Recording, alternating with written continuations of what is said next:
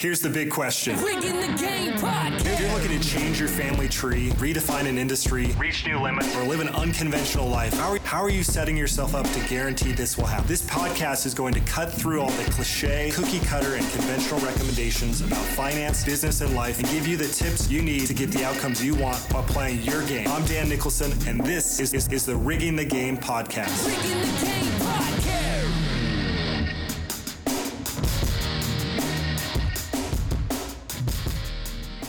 Welcome, welcome, welcome to the Rigging the Game podcast. Today's special guest is Andrew S. Kaplan. Andrew is multi hyphenate here. He's the host of the popular Shatter the Mold podcast. He's also a multi time best selling author. His first book was It Doesn't Matter What You're Selling, and his most recent bestseller is The Last Law of Attraction book you'll ever need to read. Andrew's got a really interesting uh, background. He was a former marketing intern at at the WWE and has gone on to do a, a wide range of things. And uh, I think you're going to enjoy this discussion with Andrew S. Kaplan. Thanks. All right. Well, welcome to another episode of Rigging the Game. I've got an awesome, awesome guest today, Andrew S. Kaplan from the Shatter the Mold podcast. And he's also got a great new book out called It Doesn't Matter What You're Selling. Andrew, thanks for jumping on. Excited to be here, Dan. Thanks so much for having me, man. So maybe let's just jump right into it. So shatter the mold. Where does that where does that name come from? Yeah, it's it's so funny when when I made the decision that I want to have a platform and, and see how I can reach and help people with a podcast, I knew that I wanted to go in a direction of exiting groupthink and not just doing it like everyone else, not thinking like anyone else, being able to see different perspectives and different angles. And my first idea, it was going to be called Breaking the Mold. And obviously, you know, you come up with a name or come up with anything, you got to do some research. And, and a quick Google search showed me that that podcast um, had already existed. In fact, a bunch of podcasts had that name. So I kind of took that as my cue. It's like, all right, well, if that already exists, let me just step it up. And the escalated version is rather than just break the mold, it's shatter the mold. And that's how I decided on that name. And that's pretty much the perspective that I like to take with it because again, I just want to give people a new way of looking at things so that they can make better decisions and wiser decisions that will help them everywhere in their life, whether it's business, health, relationships, whatever that might be. Escalated version. I like that. There's some thought process that you went through, I think, underpinning this idea. You found found something that already existed and then you went, how can I escalate this? Maybe break that down a little bit. Was is there a framework that you used or a way that you think about things that kind of led you to to go with I want to escalate this? Well, so there's I don't know if you've ever seen a uh, South Park, but the, like years back, they they had like this running gag for an episode where every time they tried to do something original, some kid called out like Simpsons did it already, and I think it's it's kind of it's it's funny and it's ironic, and like so many things have already been thought of. So you might want to expect that, like when you're kind of coming up with ideas and you're brainstorming on how you want to do something, especially when it comes to business, you need to be prepared for the fact that someone may have already thought of it before. Where shit, they may have already registered a .com, even if they're not going to do something with it.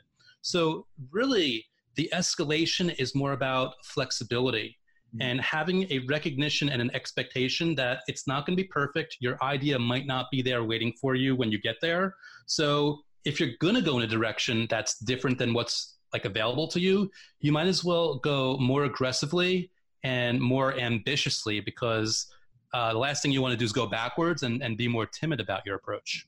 Hmm. I'm sort of picking up maybe some of your own st- styles in, in business. And I know when you're in your book, it doesn't matter what you're selling. You've got this piece on bulletproof mindset. Does this all sort of intersect with that, with that framework that you've put together? Yeah, well, I mean, in the end, everything uh, go, comes together, and I think if you pay attention to anybody, whether they're right or wrong, if you pay attention to anybody that has a well laid out uh, system of thought, it's it's going to be obvious that it's la- it's so well laid out because they've thought about it for so long, and so many parts of their life have informed the decisions that they've made. So it's kind of a thing where, for better or worse, everything I do affects everything else and is affected by everything else. And that's just based on my own personal wins and losses that I've had in my own life that I try to apply whenever I'm doing something new. Awesome, awesome.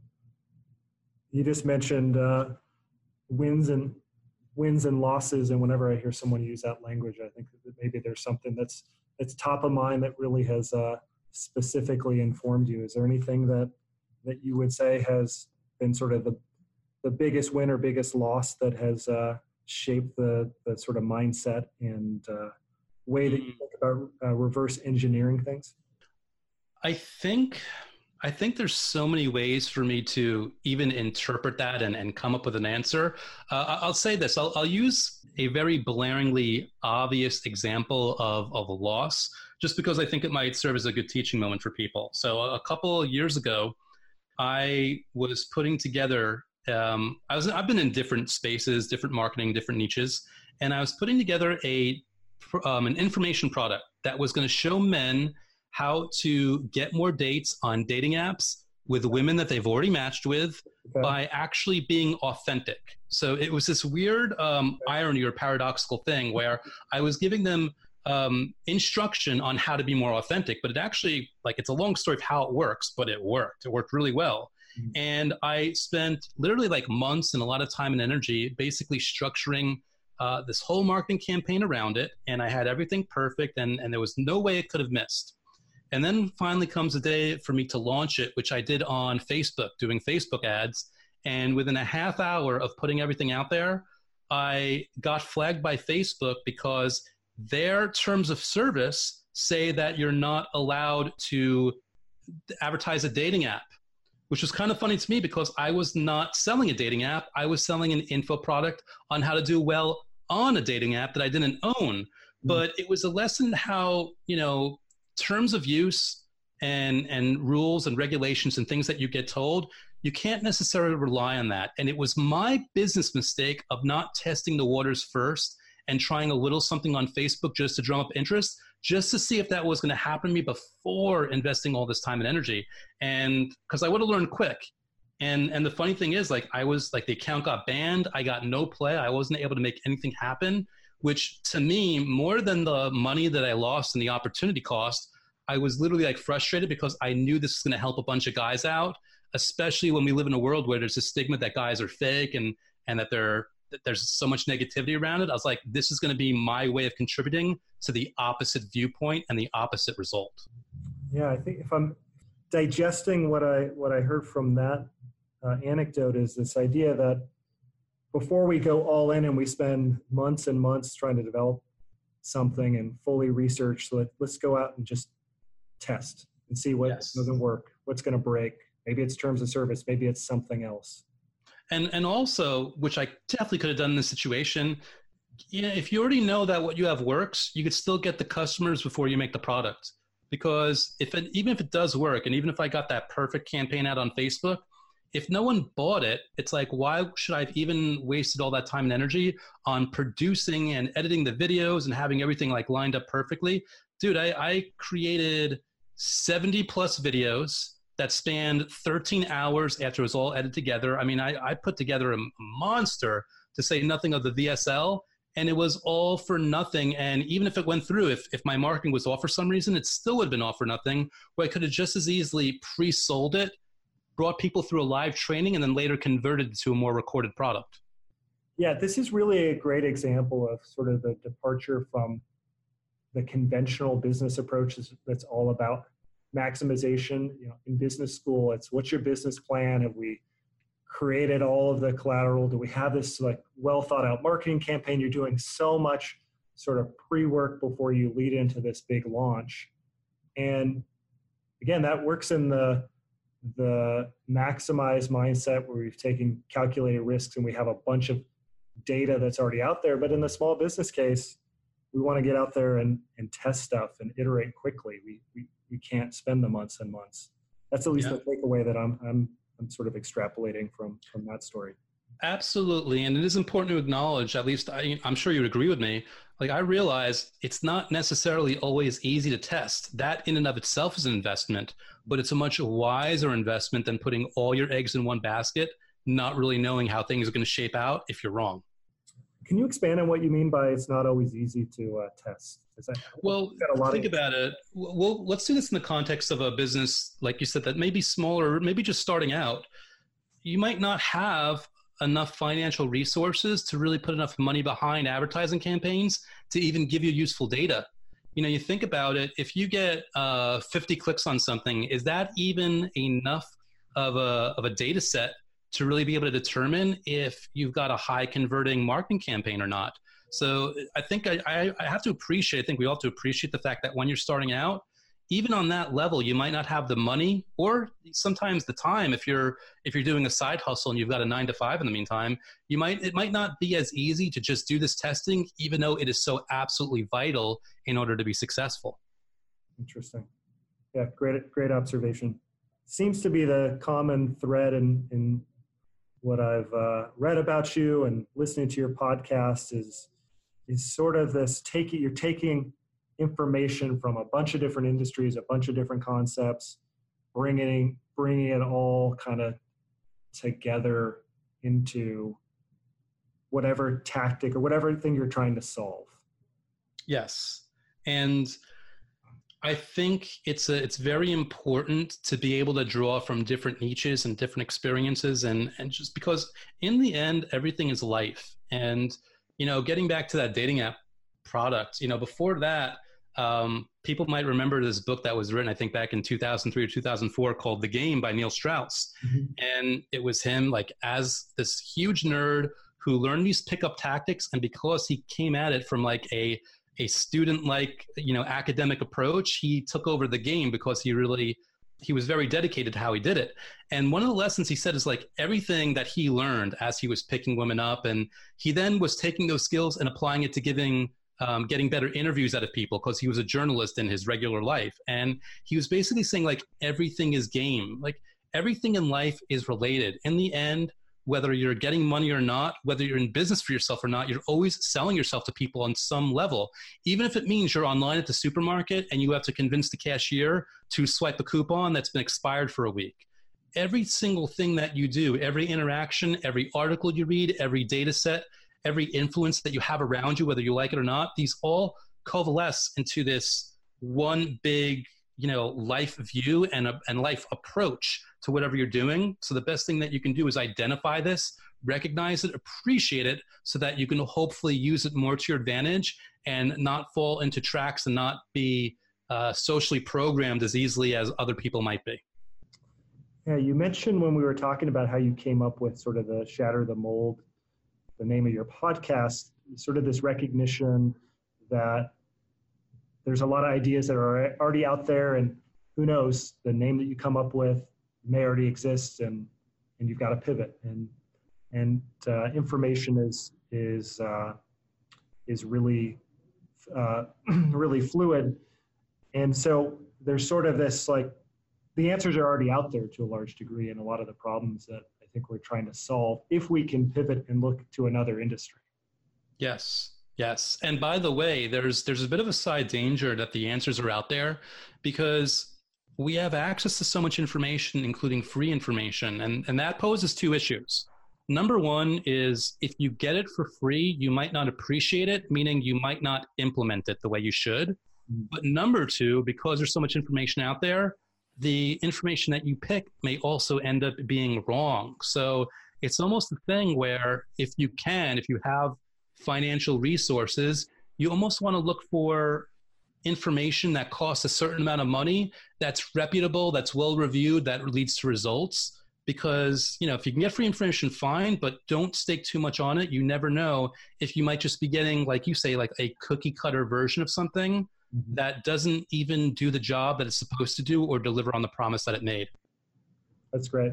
Yeah, that's that's uh, super valuable, and there's a parallel to some degree too of this idea of just paying for things. You're just more committed to the outcome. Absolutely. Events as well, where a free event, the attendance is often lower than a paid event, even if someone only paid five or ten dollars, just because they're they're more committed to it without a doubt. And it's funny, I not not too long ago, I, I did a favor for a friend and I agreed to get on a, on a free call. Cause I mean, I, in addition to the podcast and the book, like I, I do copywriting for people and I do marketing consultations and I write social media. I keep very busy. I keep my head in this game and I agreed to hop on a call with somebody for free. And I was basically going to break down his whole sales funnel, which in my opinion absolutely sucked. And I had, I had such valuable information based on real experience that was going to get this guy a huge win and probably take him to six figures if he knew how to implement. But because it was free and because I did someone a favor, the guy no showed the call. He never heard my feedback. And it's not like I was going to take the time and energy to like type it out for him. So this guy, because I didn't charge, um, just didn't care enough to show up and he missed out on like valuable, brilliant information that could turn his whole business around. And instead, unless he does something else with somebody else, he's going to waste more years of his life on a horrible sales funnel because he obviously doesn't know what he's doing. And again, that, that may sound egotistical, but it's more like this academic view of he didn't pay for me or somebody else. He didn't pay for anybody. Therefore, he did not care enough to get good information and use it. Yeah. And let's let's jump into the whole social media angle since you're just kind of sharing the example of uh, the person you were going to do a favor for. What are you seeing out there that's that's uh, working and maybe maybe better? What's not working? Well, it's it's a very weird time because we're we're on the cusp of a lot of changes. Um, right now, today, what's working or, or what can work? Um, basically, LinkedIn will work, and Facebook and Facebook will work, and Twitter and Instagram. All these things will work, but they all require a slightly tweaked approach. They all require a recognition of the format that you're in and the format that people are used to getting your message in. But by that same token, in the end, regardless of what format that you're in, a, lot of this always comes down to just positioning. Like before you can sell anybody anything, you've got to be an authority. So you've got to be able to demonstrate whether it's over a short period of time or a long period of time or whatever works that you know what you're talking about, that your stuff get gets results, that your information is valid and not just some rehashed recycled garbage that you ripped off of somebody else. So it all comes down to understanding the format, um, regardless of, of what platform you're on, and making sure that you're clear on your positioning. But by the same token, um, you know, I'll, I'll, be I'll tread lightly as I say this because um, it isn't about politics, but I do notice that there's a lot of censorship going on with social media right now. Um, even when like you go into like the YouTube and, and Facebook and Twitter and things like that. And um, while right now on the surface, a lot of newspapers are recording it as like um, conservatives being censored and things of that nature, it's actually going deeper and it's more of like independent voices are going to be censored regardless of whether you're on the left or right. And what this is going to lead to, I believe, is decentralized platforms kind of springing up. So I would say use what you know today and, and refine what you can, but be ready for when society makes a jump to something more decentralized and make sure that you have a business model in place that can monetize that. Because, like YouTube, for example, when people leave YouTube, they're going to be leaving that platform where they're making money based on views and they have to have another way in a sales funnel and a way of guiding people to a completely different sales page if they go and have different videos on different sites. Is there a, a timeline that you see this this trending towards? Is there a specific thing you expect will sort of be the, the final domino? Well, I'll say it's it's going to pick up over the next one to three years. And again, not not to get too political, but just again, life is everything, and you got to recognize the world around you. Because we're now in the 2020 election cycle, and because people have vested interests or they have viewpoints of vested interests, whether they're true or not, um, because there's going to be a lot of people getting shut down on these platforms now, you're already going to start to see a migration over the next one to three years. And I'm not sure how it's going to shape out when all said and done. It's not like YouTube's going to vanish overnight, but there's going to come a point where people are going to view uh, the way people view MySpace now compared to Facebook they're going to view Facebook and YouTube as just as antiquated to this decentralized solutions at some point. And even now, people identify like Facebook as a lot of older people are on that. Like people that are old feel comfortable on Facebook, that, but they would never go on Snapchat. Um, so there's going to be decentralized options out there over the next one to three and definitely three to five years that really take prominence. So now is a good time to start strategizing and thinking about how you can monetize that and embrace that your business not only survives but also thrives. Any linchpin strategies that you're recommending to your clients that you feel comfortable sharing? Um, you mean for the future, for the present? Because again, like the present um, positioning still like in the present time, like just being able to deliver high quality content and value that people can utilize, and then intermixing that with things that you're actually selling and offering in the middle, like that still works. In terms of the future, just keep in mind that these decentralized things, they they won't pay out the way YouTube pays out. So you want to make sure that like if you're selling products, you you kind of embed that in your video. So like a good example, um, I, I, love keeping track of different entrepreneurs, but like just I'll use YouTube as an example. Like this guy on YouTube, Jake Ducey, he teaches law of attraction. So you go to his videos if you're really into law of attraction, you're really into that mindset. But what he does in the midst of his lessons is he always finds a way of interjecting his specific product that is in harmony with the conversation. So even if he wasn't on YouTube, even if his videos were someplace else, he would still be having this content that people flock to and still guiding them off that platform onto his own sales page and his own sales funnel. So that's what you want to do. You want to be able to account for a way that you have a sales funnel that you could guide people toward without being too salesy while like you're still delivering value you're still demonstrating authority you're still proving to them that if they do buy from you your free stuff works so obviously the paid stuff is also going to work yeah, there's there's two things that just jump to mind and, and as I'm hearing you you speak. One is the concept of uh, running multiple races. So mm. oftentimes folks just want to train train for one thing, right? It's like I've got a marathon coming up, I just want to train for that. But the reality in life is that there's probably going to be another race after that. And so to some degree you're running like the Facebook race, but it's what you're predicting is this decentralized future. And so uh, we don't stop running the Facebook race or YouTube or whatever we're using, but we also need to start running the other race that's out there in the future and uh, be sufficiently prepared for that. And in some regard, how do we, to use another somewhat metaphor, how do we split our aces? So we've got this awesome YouTube channel that's crushing it. And the example of embedding uh, a link, we're somewhat kind of splitting splitting our aces to use this metaphor and driving people to uh, to the to our site. And right. Well, to to answer that first part, this the second part first, like how to drive people. Um, you basically want to structure your message so that the video and the product complement with one another, one another, rather than competing with one another.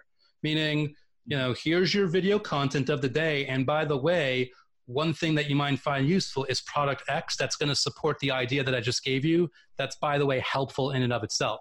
I'm just giving you this other option to buy because it's a higher, more escalated level if you want to get more results based on whatever the niche is. Um, but a piece of that also that you're talking about, you know, running different races, the, the challenge here is you've got schools of thought where it's like, pick one social media platform and just do that right rather than spreading yourself too thin across everything. And I think the main thing is there needs to be some level of diversification on, on what you're doing, but you also have to really be very self aware and cognizant of your energy levels and balance because you should you should be doing more than one thing but only insofar that it doesn't burn you out because if you get burned out you're not even going to do one platform correct to say nothing of multiple ones. This is why a good approach to have is a sound business strategy that will work across different platforms with minor tweaking if possible rather than having to go through four or five completely different strategies that have their own mechanics that have their own level of effort and time that you have to put into it. Incremental shifts you've got your baseline, and let's, if I'm digesting it correctly, instead of having a completely different strategy or messaging approach for Instagram versus Facebook, let's have a core strategy and then have incremental shifts for each platform. Is that sort of what you're suggesting? If possible, absolutely. And like even example, like I'm I am not um, Lord of Instagram, and and I haven't done much of it. But right now, the way my Instagram account works is rather than do photos the way other people do photos, is I have uh, little quotes, or little sound bites that become the photo, and then in the post I expound on that message. So, um, like for example, I might have a thing where I'm actually trying to pull it up to see if there's there's a useful one I can give you on the fly here. Um, but you can hear as as I'm describing it, obviously. So, 26 words to live by in business that's what the actual photo says. But then if people click into the photo, the actual thing that I expounded on is I say if you're looking for a dependable, predictable, and consistent growth in your business, then you're going to need a dependable, predictable, and consistent formula to achieve it. So I gave people the little tease to see what it is and gave them a, a statement of truth, but then I gave them more relevant information. Now, that doesn't mean it's the right way to go, but that is one example of the fact that I've taken content there, I've put it on Instagram that I can translate into a LinkedIn post or a Facebook post with slight tweaks, with slight tweaking that doesn't actually need the photograph, but mm-hmm. they're still all in harmony with one another and they're still on brand for what I'm teaching people. That's great. I just had one other topic that I wanted to kind of drill into a little bit more because I think it's nicely connected to the concept of this show, which is playing your style and business and trying to set yourself up so that you win you get the outcomes that you want. And in your in your book it doesn't matter what you're selling. One of the the topics i know is is uh, developing storytelling that speaks to their biology. Mm. and i really love that piece about speaks to their biology because i, I think it aligns kind of with with playing your game and and uh, so I'd love to just sort of hear more about that strategy and and uh, kind of what what that means to you. Absolutely, and you know, here's the really really cool thing. Storytelling is a lot harder to screw up than most people think. And if you just keep it like even the most basic, basic version or format of your storytelling, you are automatically going to speak to their biology. Because what I mean by that is, um, for for countless years, you can go back to drawings on caves. We have been programmed, even to a point through our genetics, where we just you, we view storytelling as an authoritative yet entertaining way of receiving information. So the best way that you can sell somebody on an idea is by giving it to them and presenting to them through story because they have been biologically programmed at this point after all these years and, and all this evolution to receive that in a very in a very open way. And even if the biology part like tossing that aside they've been socially programmed to receive it that way because when you tell someone the story whether they like it or not, on some level, they are being taken back to when they were six or seven years old, sitting down around a TV or a campfire or whatever version of, of fun might be for them, hearing something and looking to the source of that story as an authority, whether it was an actual adult speaking to them or a television or whatever it might be. So, really, the whole lesson here is you want to find ways of, of adding and embedding storytelling into your marketing because it gets the message across so much more, which is why if somebody asks you if your product is easy to use, sure, yes, it's easy to use. It's a nice response, but an even better response is, well, yes. And it's funny you tell it's funny you ask that because let me tell you about customer X from last month who had the same question and had the same problem, and here's the result that they got. By giving that story and answering it in that way, you are really hammering home the point that you want to make. So you want storytelling that demonstrates your thing is easy to use you want storytelling that anchors the price in a better way and shows them how great of a deal that they have going on. You want storytelling that really amplifies the scarcity of what you have to offer so that they're more motivated to buy. You want storytelling for all these things. And again, it doesn't have to be complicated. It can be very easy and very basic in order to pull off. Awesome. Andrew, thanks so much for coming on the show. Where can people find you? Yeah, um, best way to find me is Shatter the Mold Podcast dot com. Uh, you can stream the the show from there. You can reach out to me if you want to hire me, and of course, if you're interested in the book, well, you can find it on Amazon for your convenience. I posted a fast link on that site right there. So yeah, shatterthemoldpodcast.com should be an easy way to learn more about me, and, and thank you for that. Awesome. Thanks so much. Cool, and thanks to your uh, listeners. I'm hoping they got something out of this, and uh, excited to hear more and see where things go. For sure. Thank you so much for tuning in to the Rigging the Game podcast. You can find show notes and much, much more at www.riggingthegame.com. And remember, you get to set the rules for how you play this game of life. So if you make the rules, why not rig the game to win?